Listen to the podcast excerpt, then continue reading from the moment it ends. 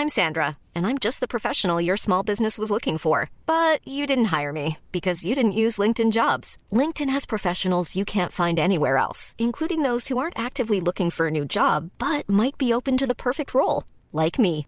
In a given month, over 70% of LinkedIn users don't visit other leading job sites. So if you're not looking on LinkedIn, you'll miss out on great candidates like Sandra. Start hiring professionals like a professional. Post your free job on linkedin.com/people today.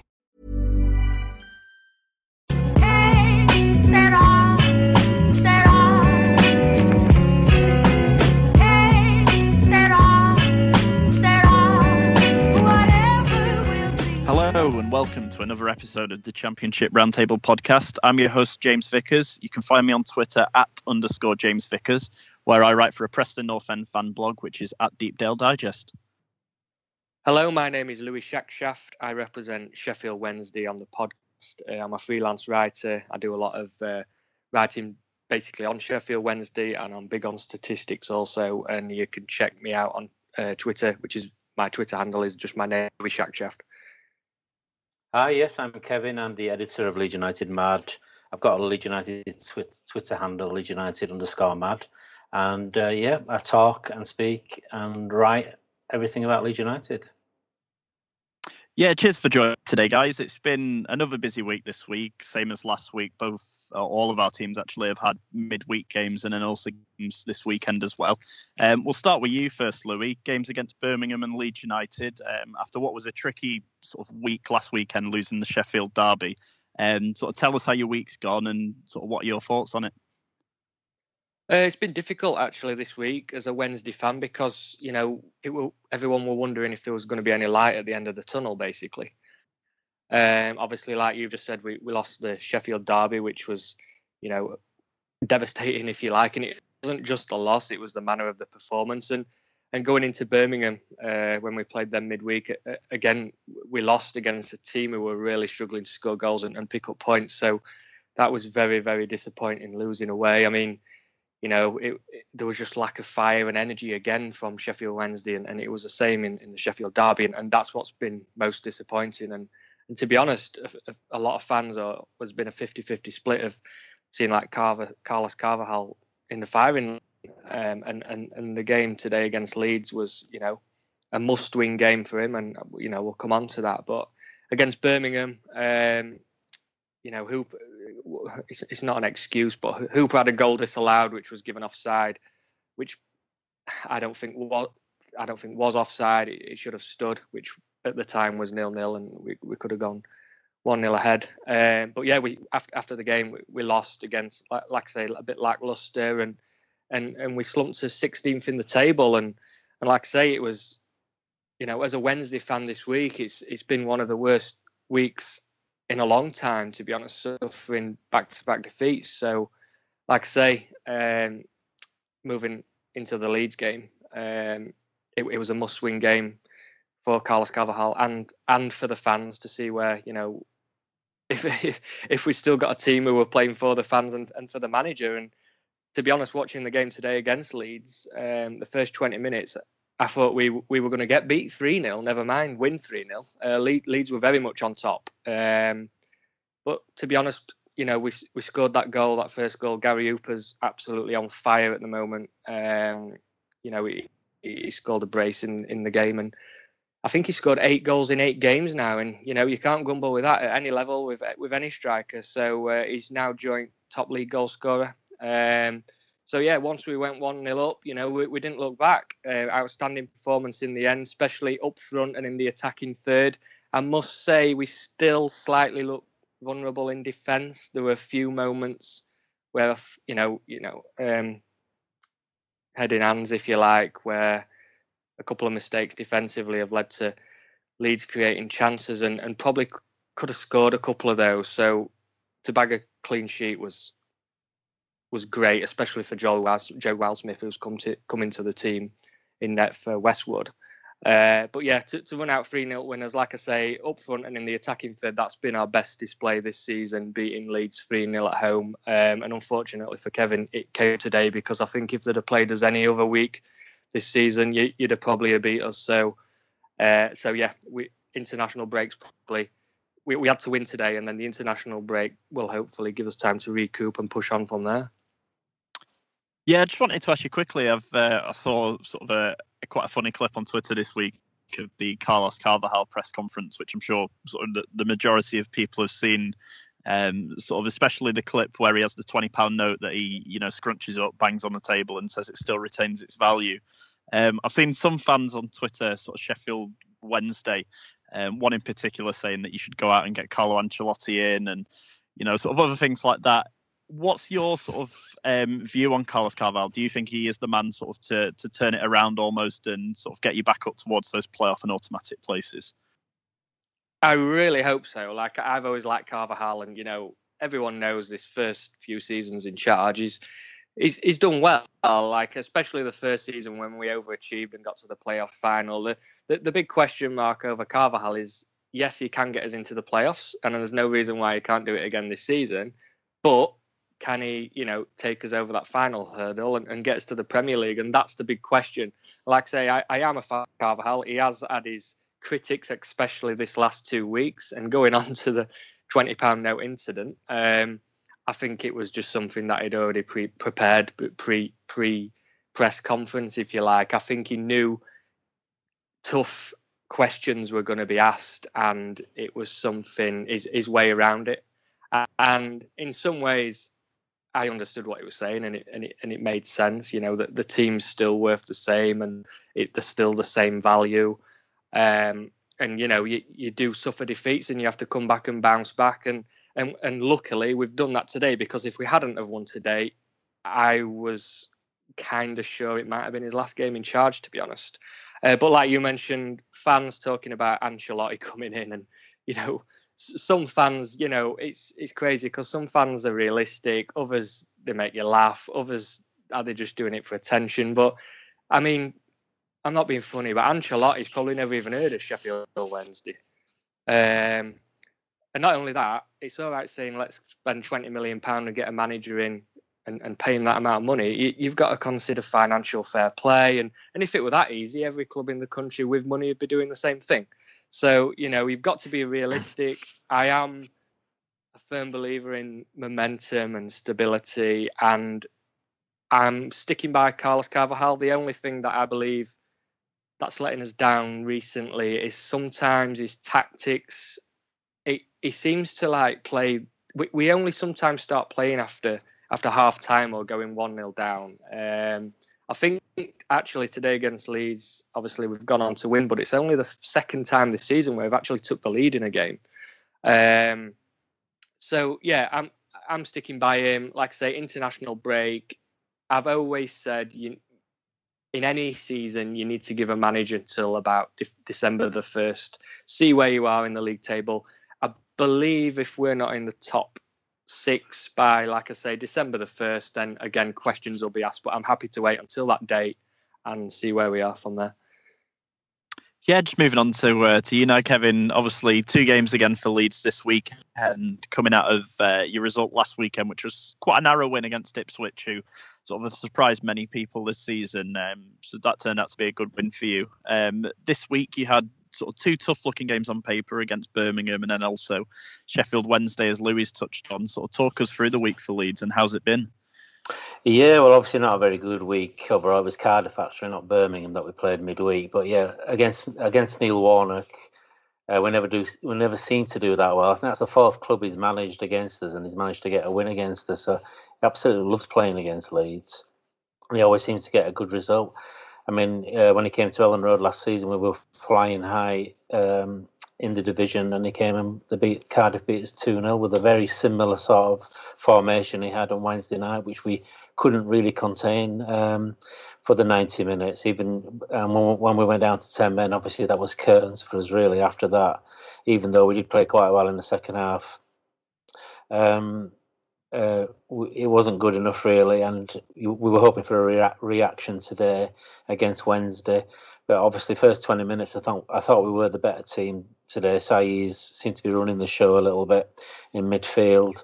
Seemed a matter of time before we scored a goal, but then um, Wednesday hit us with a sucker punch, and they were the much better team from then on in. Really, had Lasogga got that early second half goal instead, instead of hitting the woodwork, you never know. We might have pulled it around a little bit, but we never looked like we were going to score too many goals today as well. So it's very disappointing. I mean, uh, Thomas Christian says, you know, we've been very soft against um, Millwall, Cardiff, and now um, today as well against Wednesday, but. I, I thought lessons might have been learned after the Millwall game because actually they pummeled us for 90 minutes and we didn't really get a kick that day. Um, we haven't really learned how to play, apart from the first three games, actually we won fairly comfortably. We haven't really performed in the last three away games. Our home form sort of turned around as well. We're playing quite well at Elland Road, but away from home now we seem to have lost that touch, and we, I think we need to be a bit more steely in the middle of the park. Really, we can't really afford to have um, too many flair players in the team. We need a bit of uh, hardness thrown in there. We need maybe Vieira to come back in to make it a bit more solid with Phillips and O'Kane. Um, we need to be a lot tougher away from home, and we were really uh, sort of taken to bits over the last sort of two games, really, over the course of the 90 minutes on on each performance. But having said that, we're in a strong position in the league. We're still in the playoff positions. We've got a couple of weeks now to regroup and get ourselves back together again. Hopefully, we can start off um, where we started the season against Reading uh, on the 14th of October. But I don't think it's one, it's one of those leagues really where nobody's really going to run away with it this season. I don't think there's no Newcastle. There's no Brighton there. Everybody seems to be beating each other at the moment. So it's very. I, I, uh, sorry, Kev. I was just going to yeah. say exactly the same as well. Yeah. I, I think it's going to be one of them seasons, and it's it's crazy how like even today's game, I, know we've won, run out 3 0 winners, but one of my friends messaged me and I said, Well, yeah, we've beat you 3 0 today, and that's great for us, but you, you still got four more points than what we have. I'd rather yeah. have, I'm not saying I wanted to lose today, but I'd rather mm. have been sat on 20 points. And I think, like you say, it's one of them seasons where you yeah. have a good month and you're gonna you're gonna fly right up the table. Well, that's right, yeah, because we're, we're four points behind Cardiff now, and uh, obviously Cardiff have been a bit of a surprise package this season. I think we're very sort of similar to Wolves in a way. We've got a new sort of foreign coach We've got new um, foreign players in the team trying to get to know each other a little bit. So we're still very much a work in progress. But if you're a work in progress and you're still in the top six, then you know you can't be doing things too badly. It's just that the last two games have really highlighted how soft we are uh, in certain games, and we need to toughen up a little bit away from home now uh, before other teams start sussing us out a little bit more. And hopefully, if we can get to January in in or around the top six, we'll get a good chance of um, you know, getting some fresh blood in, in, in on January. But we are very stable at the moment. It's probably the most stable we've been in a number of years now. The ownership, you know, Radrizzani is doing a great job behind the scenes. Uh, Christiansen's obviously is learning the championship as week by week at the moment, and there's going to be a downside here and there. Unfortunately, the, a couple of the downsides have come in the last sort of couple of league games, but uh, there were very tough games on paper, and they proved to be very tough uh, on the grass as well. So uh, hopefully we can regroup after the, these two games now, and hopefully uh, start afresh after the international break. Yeah, you touched on it there a little bit. Um, sort of the question that I was going to ask you. Obviously, Christiansen sort of coming for his sort of first real test now in yeah. sort of championship football. Does he seem like the kind of manager that will sort of learn from that and, and adapt and sort of, as you've mentioned, make you a bit sort of harder to beat in the midfield and that kind of thing. Do you expect him sort of to learn from that and use that sort of further down the line in the season? Yeah. Well, I was hoping he'd learn that after the Millwall game. He seemed to, he seemed to know everything what was wrong after the one 0 defeat at the New Den, but he didn't really improve at all at Cardiff, and he certainly didn't improve after the first twenty minutes today at Hillsborough. So it makes you wonder if he has tried to change things, but the players haven't really brought that back, uh, brought, it onto the pitch. Um, he is learning sort of on a weekly basis, but um, one one of the reasons he got the job, I believe, is that he did a fantastic presentation to the owner, saying where he believed where we went wrong in the, in certain games last season when Gary Monk lost lost a, a few certain games. He, he, pinpointed where it went wrong, so he, he seemed to be good at picking out situations from Gary Monk's defeats last season, but I think he needs to learn quickly now from the three defeats that we've had against Millwall, Cardiff, and Wednesday, where where it went wrong there. And he, he seems to be a clever coach, um, and I think he will get it right. Um, we're still in a very strong position after the 11 games. It's one of our best stats in a very long time. So hopefully he will move forward now with with this. And we, we, could have gone second in the league had we won today. That's how close it was, really, um, points wise. So there's no reason not to be um, pessimistic about the future. Um, it's early, do- sort of early doors into the season, and I think we've got off to a fairly decent start. It's just that the last two games are sort of really fresh in the mind, and they're the only two games you can think about at the moment. But when you look at it over the course of the season so far, including the cup run, you know, we're not Burnley out of the cup as well the other week, which was a great performance. In context, it's been a fantastic start to the season. We just need to get that bit tougher away from home, and I think Christiansen will learn from this and uh, adapt accordingly uh, in future away games.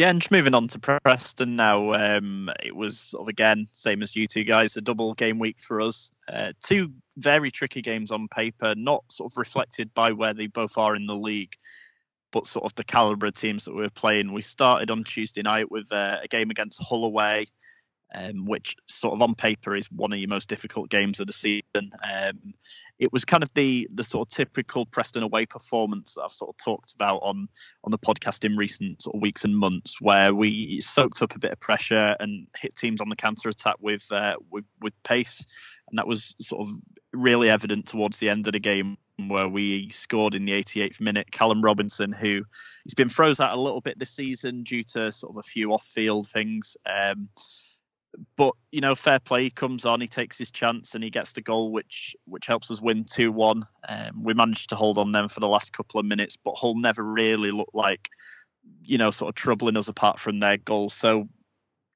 that took us nicely into Saturday, which was sort of when the fixtures came out, and then obviously with the news that Grayson was leaving, it was one game because we don't have any derby games this season that fans were really looking forward to, and that was Grayson. And then, sort of as it turned out, Aidan McGeady coming back to Deepdale, who you know, say what you want about sort of the circumstances that they left in. They both did a great job. Grayson over the last few seasons, and McGeady in particular last season for us. So at the start of the game, that sort of respect. They both got sort of clapped onto the pitch. Um, sort of nothing too over the top for them because um, at the end of the day, you're there to do a job and and to win a football match. But it was really sort of the manner of the first half performance by us in particular, which was quite disappointing. It was sort of similar to the the first half at Birmingham, which you know is probably the worst we've played all season, considering we then went on to win three one.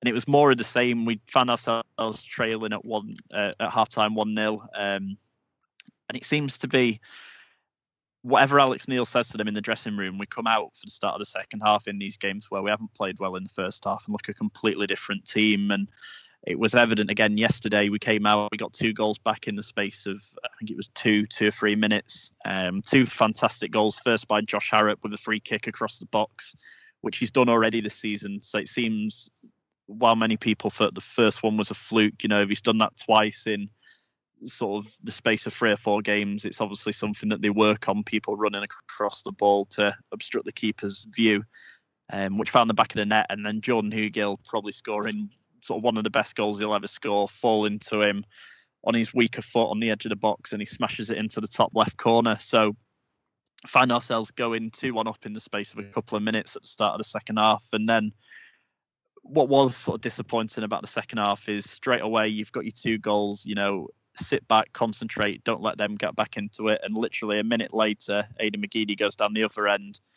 Classic Aidan McGeady, like he did for us last season, and sticks one in the bottom corner from outside the box. And considering that many fans had been quite respectful to him during the game, he sort of can only be described as a, an Adebayor, which what he did a, a few years ago at, at Man City against Arsenal, he scored in front of the Sunderland fans and then ran the full length of the pitch to uh, to go down and celebrate in front of our Kop, which, as you can expect, didn't go down too well. And there were sort of uh, a few words said. I think um, no idea how he didn't get booked for the celebration, but you know, there you go. Um, so last weekend, sort of when we were chatting about predictions, I'd said four points. I'd be sort of delighted with of this week, which is what we ended up getting. Um, just a little disappointing considering where Sunderland are in the table at the moment, not to put in a performance that you know we have done over the last couple of weeks against people like Cardiff, especially, and then in that second half against Birmingham. Um, but it's another game undefeated. It's another point at home. You know, we're still in the top six, and if if anyone had sort of offered any Preston fan that at the start of the season, considering sort of the tricky start we have had, I think we've played sort of the so-called what you'd class as big teams on paper, um, even though sort of some of them aren't reflected by that with their league position at the moment. Um, sixth, you know, every Preston fan would have been delighted about. And it just goes to show really sort of the job that Alex Neil's done since coming in in the summer. Um, we're not sort of the prettiest team to watch at times, but we are effective in what we do with sort of countering at pace. I think the one sort of main miss yesterday was Ben Pearson still out with, I think it's a calf issue. And then John Welsh, who is getting on a bit now, and he's he's played a few games since coming back from injury. I think he had a niggle yesterday, so missed out. And it's sort of as Kevin said with Leeds, we just missed that sort of grit and sort of a bit of bite in the middle of the park, which I think if we'd have had one of those or both of them fit, I think it you know would have been a different game. We didn't really boss the midfield, but that'd be sort of the only criticism I had of of sort of the team selection yesterday. But Alex Neil's hands were tied, sort of in that sense. He did the best with what he had available. Um,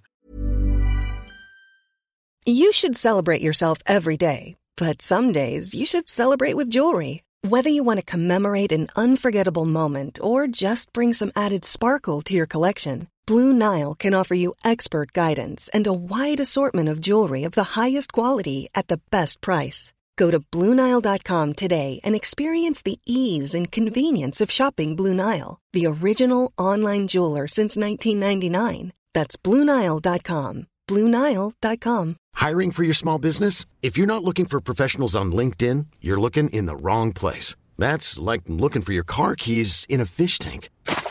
LinkedIn helps you hire professionals you can't find anywhere else, even those who aren't actively searching for a new job but might be open to the perfect role. In a given month, over 70% of LinkedIn users don't even visit other leading job sites. So start looking in the right place. With LinkedIn, you can hire professionals like a professional. Post your free job on linkedin.com slash people today. I just wanted to ask you both quickly. Obviously, you've you've covered the the two games from uh, from this week.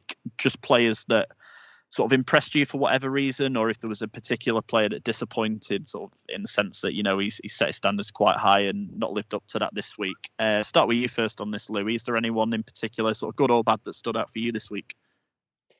Uh, well, going to Birmingham, to be honest, most players were pretty poor, uh, so it's difficult to pick out anyone um, that was great. The only players really that did okay was probably Fletcher, Hooper, uh, Reach had quite a few shots on goal.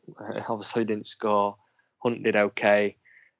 So everyone other than that was was pretty poor. So it's it's going to be easier for me to talk about the Leeds game because obviously the Leeds game I, I could pick out four or five players what I thought were fantastic today, um, and and they were all obviously in the attacking third. I thought, like I've mentioned earlier, that's that's the best display in in the attacking third we've had all season. So for me in midfield, Barry Bannan was, you know, he, he was outstanding today. He hit the post as well. Probably should have scored.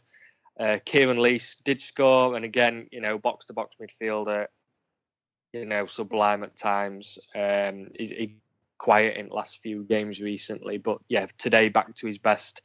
Um, and up front, Hooper and Fletcher, I, I thought, you know, together they've proving a very good partnership up front. Obviously, they're, keeping all the other strikers that we've got at the club, like you know Jordan Rhodes and Lucas João, etc. I know Forestier is injured, but he's he's playing them week in week out now, and, and they're really at their best. You know, especially Fletcher with his hold up play, he, he won everything today, and and Hooper is is just simply one of those players that he'll score your goals. He, he, can he can go missing for 60 minutes, but then and bag a brace like he's done today. And you know, his his hold up play is is decent, um, but in terms of goal scoring ability, is like I said, he's he's joint top scorer this season in the league. So for me, over over the the period of week, I've, I'm going to have to say Gary Hooper's been, you know, he's he's at his best at the moment. So I, I can't look past him. Um, the only disappointing player really that's he's, he's not had a particularly bad game today, um, but Van Aken's like I've, I've previously mentioned, he's, he's just got a few mistakes in him. He's, he's you can see he's he's only young. Um, he's got quality in him. You know, he, he can pass a ball. He can cross a ball, even long balls, etc. You name it, he can do it. But sometimes defensively, a couple of basic mistakes where it's just hoof the ball clear, job done. He's not doing it, and like I say, he's he were punished last weekend twice or three times even against Sheffield United. He's got away with it today, but that's the only disappointing from today's fixture that I can pick out. Yeah, and the same question to you, Kevin. Is there anyone who's particularly impressed or disappointed for Leeds over this week? Well, probably our two worst performances of the season, really. So it's a bit harsh to pick anybody out, really, because overall, I think everybody's done their bit over the course of the 11 games, and that's why we're in such a strong position because everybody uh, has been doing their bit. Um, obviously, people are going to point at the keeper today, Wiedwald um, German keeper that's replaced Rob Green. Um, it's, it's difficult to be really harsh on the guy because he's, he sort of kept six clean sheets, and he, I think six of those were in a row as well. But having said that, in those in those games, he hardly had a save to make, and when he's had to make do something or make a save, he's sort of been at fault really. I mean, you could say that it was a bit slow in coming out for for the goal today, and maybe should have clattered the ball and clattered Hooper with it really, and you, you might you know you could say yeah it was a strong sort of um, performance if if if he'd have done that, but it it, it seemed very weak uh, at times today. Yet at the death he sort of pulled off a blinding save to stop Hooper from getting a hat trick when he sort of fingertipped it onto the bar. So it's a bit difficult. To, it's it's easy to criticise a, goalkeeper when things are going wrong, but I think he's got to be looking at now the keeper really is is the guy who gives the whole team confidence if he if he does something right.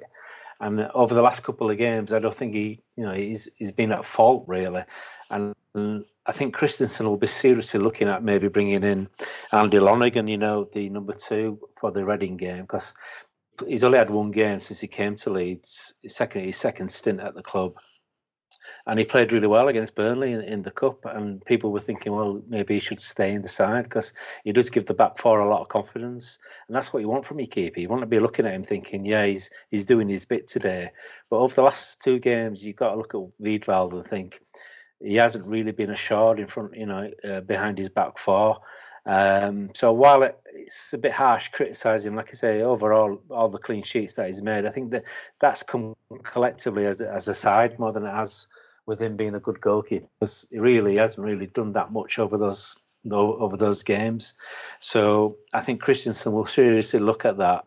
Having said that, I thought it was a bit harsh losing Rob Green as well. I mean, he, he maybe should have tried to keep him at the club because I think he, he would be edging his way back into that position now. We we lost him last uh, during the course of the season. He's obviously number two at Huddersfield now, and we've lost um, Kyle Bartley. He went back to Swansea. And also, obviously, we lost Chris Wood. They were three pivotal players in our season last season, and initially we didn't seem to be missing them too much. But when you look in, when you look at the last two games, you probably saw what they did for the club last season. They, they were assured they were real captains of the team, if you like. And we're sort of missing that leadership at the moment within the side. Nobody's really grasping the players and saying, you know, you're doing, you should be doing this, you you should be doing that. It seems it's going back to that soft thing again. Everybody seems to be too nice to each other. You need somebody there who the uh, players are going to be scared of and listen to. And we haven't really got that at the club at the moment. And even though, like I say, it's it's it's a bit harsh to be critical of the team in the position they're in at the moment. I think going forward, we've got to be looking at maybe getting a leader in there who'll uh, who'll sort the team out. And I think leadership starts with the goalkeeper. And I think Wiedwald will probably be looking at his position now over the next couple of weeks and be thinking, you know, Lonergan might just get his chance when the season starts again uh, on the 14th. Yeah, and just quickly sort of moving on to the the Preston players, I think in particular I wanted to highlight, especially in the Hull game, and it was down to Alex Neil really. It was one all going into sort of the, the final third of the game, and it was uh, sort of a game where in previous years Simon Grayson would have been sort of content with a draw, you know, away at Hull. Um, not many would have fancied us. But what Neil's done this season, which has been really impressive, is when we have been drawing games, he's he's still not been afraid to go for it. It was like when we played Leeds, we were down to ten men, and he brought on an attacker for the last sort of 10, 15 minutes, which not managers are not many managers, you know, have the, the guts to do. Um, so he brought on Callum Robinson and Daryl Horgan, who were involved in the winner. Horgan, brilliant run down the right hand side, crossed it into Robinson, who you know has had his critics this season and not been in the manager's good books for sort of one reason or another. But he's there to to put in the header um, and sort of get us to three points. I think them two in particular. Especially for the whole game. They've not been given sort of many chances this season, but if they keep sort of making an impact when they do come on, um, it won't be too long before we see them sort of pushing to get back into that starting eleven. Um, with the Sunderland game, it wasn't sort of the best all-round performance. So it'd be wrong to single someone out negatively, but the one player I did want to point out sort of positively, especially in the Sunderland game, and I've talked about him a few times this season, is Josh Earl, the young left back. Um, for someone who's not made a professional start before this season, and then to to come in when Greg Cunningham got injured um, ahead of what many people would class as our second left back, Kevin O'Connor. Um, you know, he looks like he's been playing sort of for 10, 15 years. He's frighteningly good for his age. He's got great turn of pace for a lad who's, I think, six foot two, six foot three. Um, after the Birmingham game, Harry Redknapp couldn't speak highly enough of him, and I think he's going to have a massive future in the game. And we, uh, you know, we've just got him tied down on a new contract, and I think that's great business by us, and it sort of shows a bit of a statement of intent really there, because I'd imagine there'll be quite a lot of uh, clubs sniffing around him come January in the summer if there's not already. Um, he's been absolutely fantastic this season, and when he was thrown in, many people were sort of concerned because we didn't then go out and replace Greg Cunningham, even with just a lone player until he's back after Christmas. But to be fair to the lad, he's come in and probably, along with Darnell Fisher, been you know our most consistent defender this season. So if he continues in the form that he's in, it's going to be really sort of difficult for Greg Cunningham to actually get back into the starting eleven, which when he got injured, I didn't think I'd be saying, considering he's sort of been in the mix for player of the season the last couple of seasons, and he's won it one year as well. So that tells you sort of everything about how Josh Earl's played so far, and I sort of wanted to single him out for for praise in particular.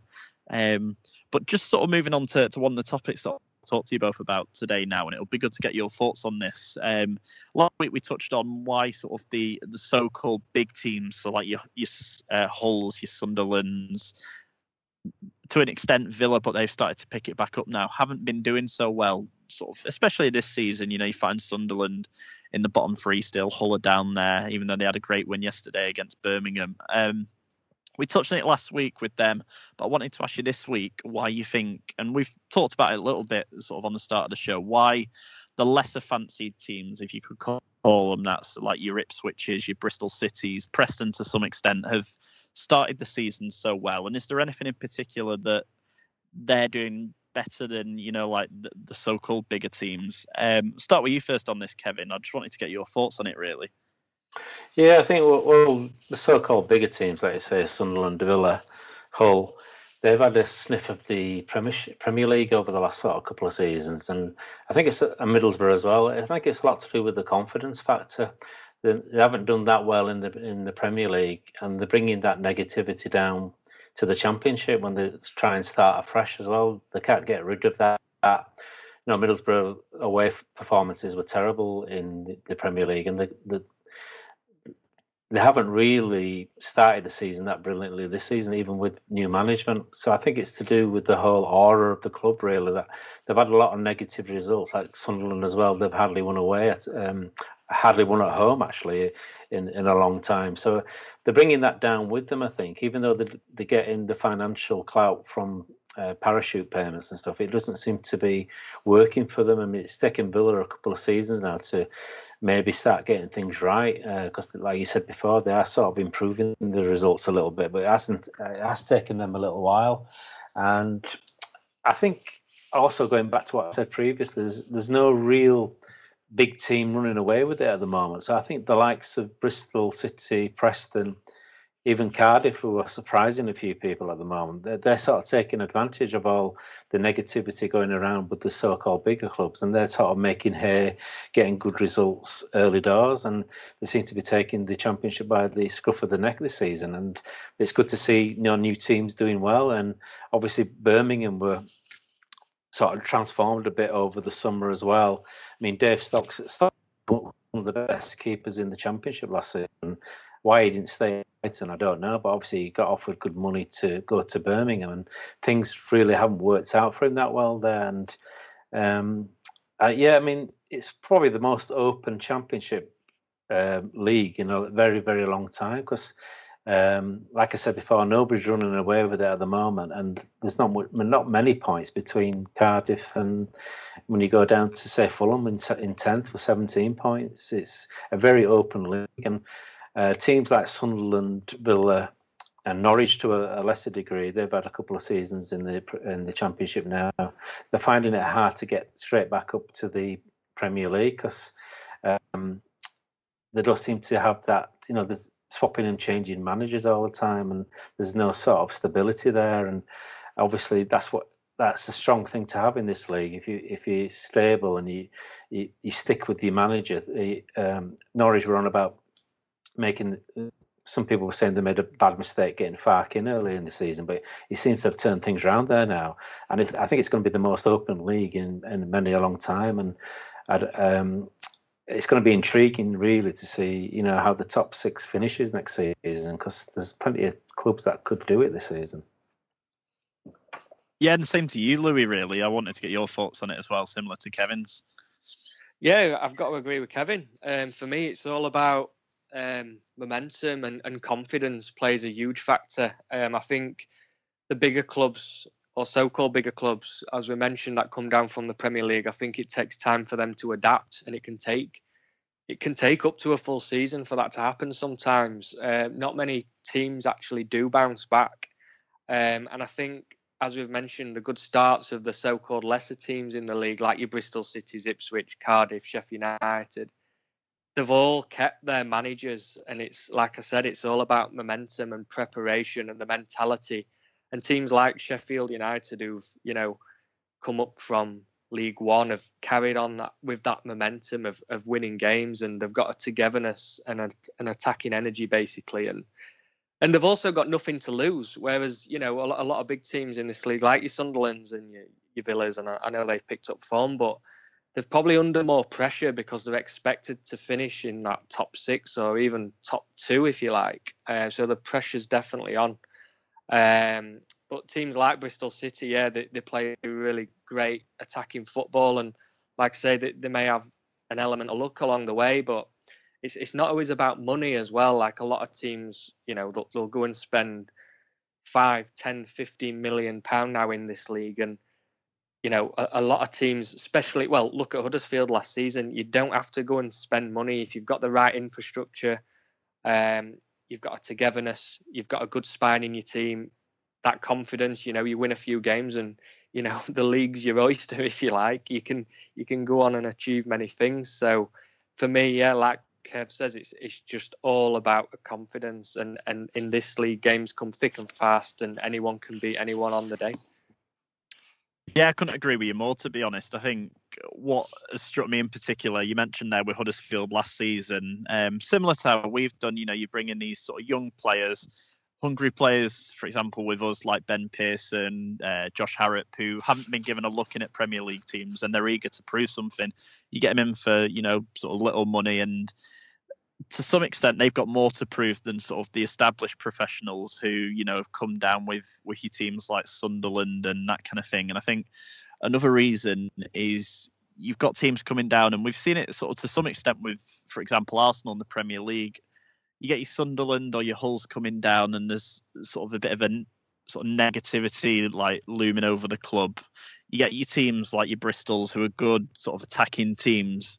And I think in seasons gone past, to use Bristol as an example, they'd go to Hull and think, you know, we'll take a point here um, as long as we don't get beat, and they kind of sit back. Whereas I think now it's changing in the sense that teams are going to, to places like Hull, like your Villas, your Sunderlands, and they're not fancied. So they think, you know, what have we got to lose? And they're kind of catching them off guard a little bit we saw it with Sheffield United at Sunderland, which is a sort of a perfect example. Went out, attacked them, get Sunderland on the back foot early, and straight away the fans are sort of on the team's back, similar to how they were in the Premier League when it's not going well week in week out for you. And you know, it, it's easy to sort of take away the crowd factor from these sort of so-called bigger teams. And I think nowadays it's shifting that you know there's not the respect in in some ways where a big team had come down and you'd go to you know like your Sunderlands and think okay yeah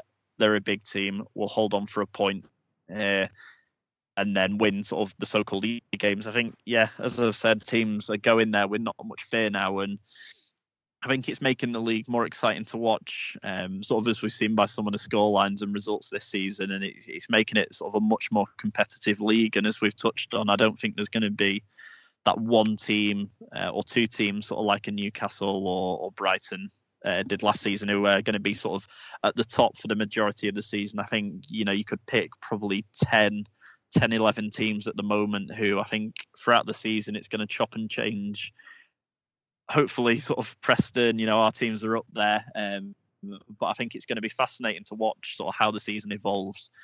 And I think it will be sort of, uh, you know, potentially a team that hasn't been in the Premier League before or one that hasn't been in the Premier League for a while that does end up going up. And I think that'd be such sort of a positive thing for the first and foremost the championship to show it's not sort of the same teams that are yo-yoing between the division each season between sort of the top of the championship and the bottom of the premier league and to get these sort of fresh teams coming up and it keeps it sort of exciting for everyone then um, but sort of the second topic I wanted to touch on today, we we touched on it last season towards the end of the season um, with Jake, who was host at the time, and it was the sort of the standard of refereeing in the championship um, obviously, we've had the close season now, and we've had things like uh, in Germany, we've had uh, VAR come in, and there's been other examples sort of in the Champions League. They've got you know the extra official behind the goal now. I just wanted to get your thoughts on sort of this season so far how you would sort of assess the the standard of refereeing and and what could be done to improve it. Um, start with you first on this one, Louis. Is there any sort of particular instance that you'd like to highlight, or is there anything that you think could sort of aid officials in the championship?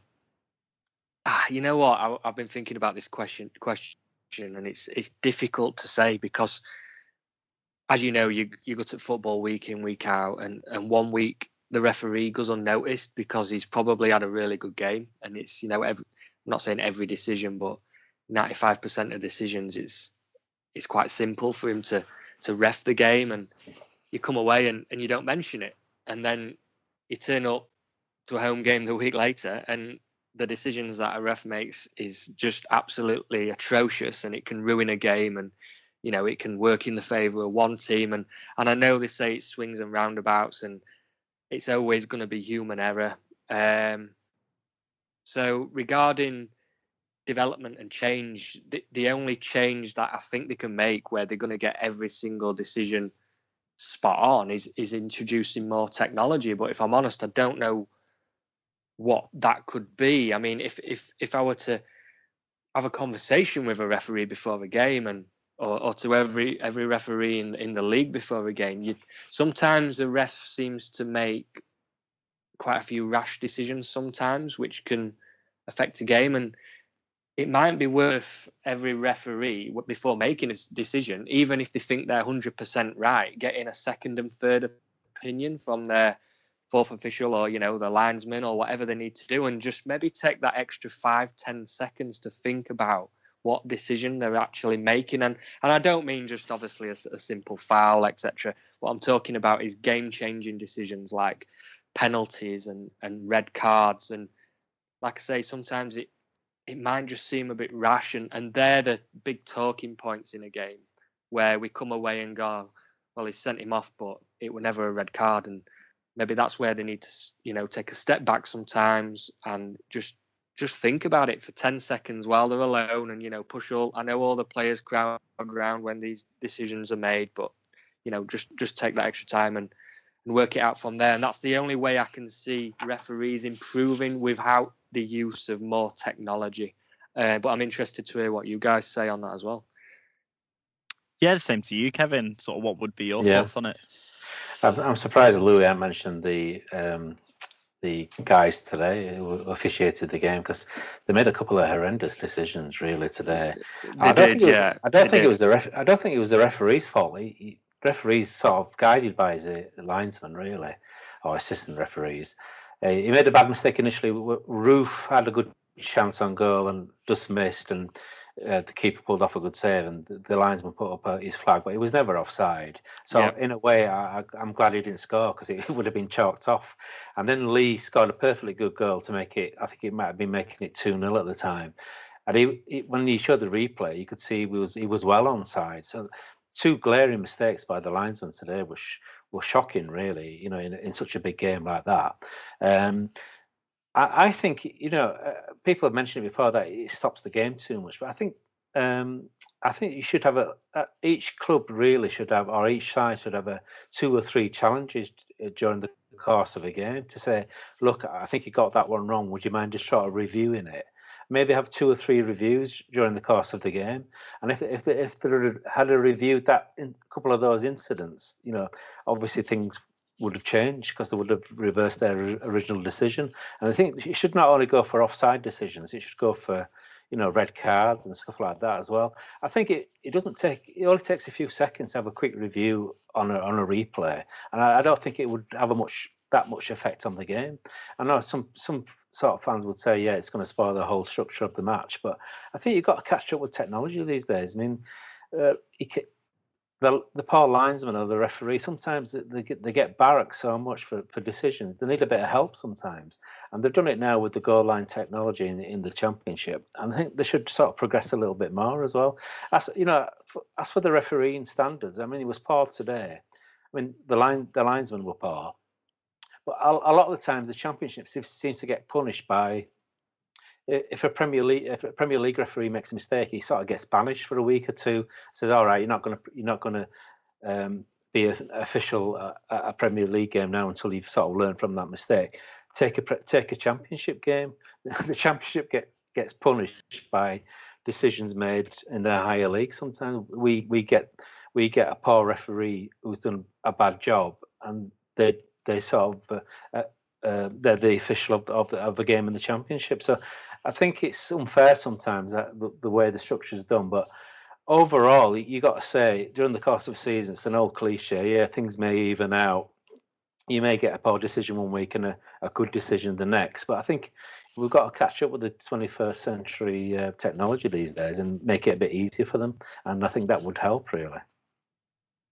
Yeah, I completely agree with what you two have mentioned there with the use of, you know, more technology coming in potentially, but then, you know, there's always that argument that it disrupts the game, sort of, especially in Germany from what I've seen so far. There seems to be, I think, a bit of teething issues with it, which I think, in a way, I'm kind of glad they've chose just one league to use it on to start with. I think at the moment there's sort of the the option there to review it if it's sort of a potentially sort of in quote big decision um, but we're seeing sort of teams at the moment, you know, just using it for the sake of using it, and then because they've had that challenge, uh, the referee has to go off for sort of 30 seconds, review it, uh, and more often than not, he sticks with his sort of initial decision. So I think, as you mentioned, Kevin, if there was a way to implement, you know, potentially a couple of challenges a game, similar to how they do in cricket, and once they're gone, they're gone. Um, I think that if you were going to go down the VAR route, sort of certainly help that um, rather than breaking up the play sort of every other decision. Mm. Um, I think as sort of as we touched on as well, you know, potentially more help for for sort of linesmen. I think quite a lot of say quote refereeing decisions that people get on their backs about the majority are sort of offside calls, which I think is is really hard for the referee and quite unfair to point the blame on him at times, um, as he's you know not in the best view yeah. to see something uh, that is happening right in front of him. He can't sort of be over the top looking along the line. Um, so I think if there was a way to sort of help help lines, I'm not sure how you'd do that. Um, potentially, maybe sort of I've heard some people talk about replacing linesmen with sort of like a Hawkeye system. But again, I'm not sure how you'd how you'd work that and sort of implement it. Um, but it's sort of there's no sort of right or wrong answer, and it's sort of good to have a debate about it, sort of get different people's opinions. And I think going down that route, especially by having lots of opinions on it, eventually we will see more technology or sort of more aids to the officials. And it's only by having these conversations that you can really sort of get different perspectives and different ideas on it. And I think, you know, we'll look back probably in say five, ten years time and think, you know, why didn't we have these kind of things sooner? Uh, same with how we do now with goal line technology. You know, it's black or white now, and it's not one of those decisions where you know you can contest sort of a yellow or a red card as down to sort of interpretation. You know, a goal is a goal, or the ball in play. It's it's either it is or it isn't. It's not sort of a you know a a dusty area that you can sort of argue about. Um, so I think definitely in that regard, it's it's helped. Um, but it will be interesting over the next couple of years to see how it evolves and, and sort of what is brought in. Um, just wanted to finish on. Obviously, there's there's no games next week, um, but I just wanted each of you just to give me just a quick sort of uh, little preview almost of, of our games coming back after the international break. So just a little prediction. Uh, sort of score wise and how you think your team's all doing it. Uh, start with you first on this, Louis. You're away at Bolton, uh, who struggled. How do you see the game going? Yeah, we are Bolton away. I mean, on paper, you'd think it's nothing but three points. Uh, Bolton haven't won in the league this season. Um, they've only scored four goals, I believe, as well in the league this season. Um, but yet they beat us 3 2 in the Cup and knocked us out of that. So you know, it's it's one of them games where it's probably iffy for us, but on paper we should be running out, you know, two three nil winners. Um, so really, it's it's it's a must-win game. You know, we've got to carry on that momentum. Teams like Bolton, who are sat, you know, firmly at the bottom of the league, we, we've just got to win. Um, simple as that. Um, it's looking up because in terms of injuries, the international break may have come at the right time. I'm, I'm hoping that Glenn Loovens and um, Sam Hutchinson return um, after the international break. Um, they'll definitely add some more strength to our spine, especially defensively, which I've talked about the frailties earlier on. Uh, but if I was going to predict, which I hate, I'm not, which I don't like doing for this game, because um, it could you know, it could be a bit sticky for us, but I'm going to say that we're going to win 2 0 just simply because we've got to beat Bolton. Uh, so, yeah, I'll stick with that 2 0 victory. Uh, and the same to you, Kevin. You've got sort of a, a, difficult looking home game on paper after a couple of sort of disappointing results for yourself. Um, home to Reading, how do you see the game going? Yeah, I think it's a good game to get actually because um, the Elland Road will be rocking again with over thirty thousand fans, I'm sure. Reading have surprised me a little bit this season because been a bit lackluster the start to their season. They're only on nine points and in twentieth position. And our old friend Jaap Stam will be coming back to Elland so he'll probably get a good reception from the Leeds crowd. Um, he was known as Mr. Possession uh, last season because they had so much possession in the games without actually doing anything most of the time. They used to pass it around the back four a lot, but uh, it doesn't seem to be working for them this season because, like I said, they've only had two wins in 10 games and it's been a bit lackluster, which is surprising because obviously they reached the playoff final uh, last season, only lost on penalties to Huddersfield. So you wouldn't expect them to come out running really this season, but uh, things haven't really worked out. But I'm predicting Leeds will get back to winning ways, hopefully, because our home form is good this season, and I, I expect us to get our fourth home victory of the season. Won't be an easy game by any means. I'll set you know one 0 maybe two 0 It's going to be a low scoring game, but I, I reckon had, we'll have plenty of time to get back on track again. Christiansen will get them sorted out again, and hopefully uh, we'll get back to winning ways. Yeah, and just quickly to, to touch on Preston, we've got you know a difficult game on paper. It's kind of been sort of a bogey ground for us in the two years we've been back. It's away at Fulham, who you know are always good at Craven Cottage, and no doubt I'll be talking to Russ, uh, who also features on this podcast about it. Um, if you were to ask me now, I'd, I'd take a draw happily. Um, you know, it's a difficult place to go. We'll take a lot of fans down there as we always do to the London games. So hopefully we can sort of the team can give something to shout and, and you know smile about. Um, really tough game, but hopefully we should have Ben Pearson back. I think Alex Neil's, you know, said he's going to be back fit from this calf injury or sort of back in the squad at least after the international break. And most likely John Welsh as well. So there'll be them two there that we missed against Sunderland. Um, apart from that, no sort of other injuries really looking like they'd be coming back. The only other ones that are out at the moment are Tom Clarke, Greg Cunningham, and Declan Rudd, the keeper, who are out with sort of longish term injuries. So I think it'll be sort of end of October, November before we sort of see Declan Rudd in particular, and then after Christmas for the other two. Um, but yeah, I'd take a draw. Um, potentially, I think that's how the game will go. You know, Fulham have struggled a little bit this season, even though they got that that good win against QPR on Friday night. So yeah, draw I'd be absolutely delighted with, but as long as we can get a result and, and keep up with the sort of the top of the pack, um, there'll be no complaints from me. Um, but with that, we're out of time. Thank you for joining me today, guys. If you both wanted to tell everyone where they can find you and what projects you're involved in, now would be a good time. So my name's Louis Shackshaft. Uh, I represent Sheffield Wednesday on the podcast. Uh, I do a lot of freelance writing, and it's obviously talking and writing about Sheffield Wednesday uh, for different publications. And you can check my Twitter handle is just my name at Louis Shackshaft. Yeah, I'm Kevin Markey, Leeds United Mad. Uh, catch me on Leeds United underscore Mad on Twitter or my Leeds United Mad website.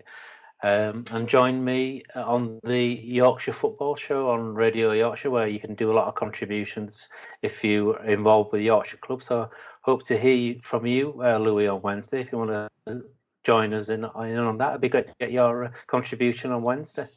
Cool. Send me a message, Kev. I'm in. I will do, bud. And yeah, you can also follow me on Twitter at underscore James Vickers, uh, where I tweet mainly about Preston and a bit of Bundesliga as well, if you're into that. Um, I write for a Preston North End fan blog, which is at Deepdale Digest, where we have weekly pieces come out, player match reviews, and also previews to the coming games. So yeah, definitely check that out. Um, cheers for joining me today, guys, and we'll see you next time.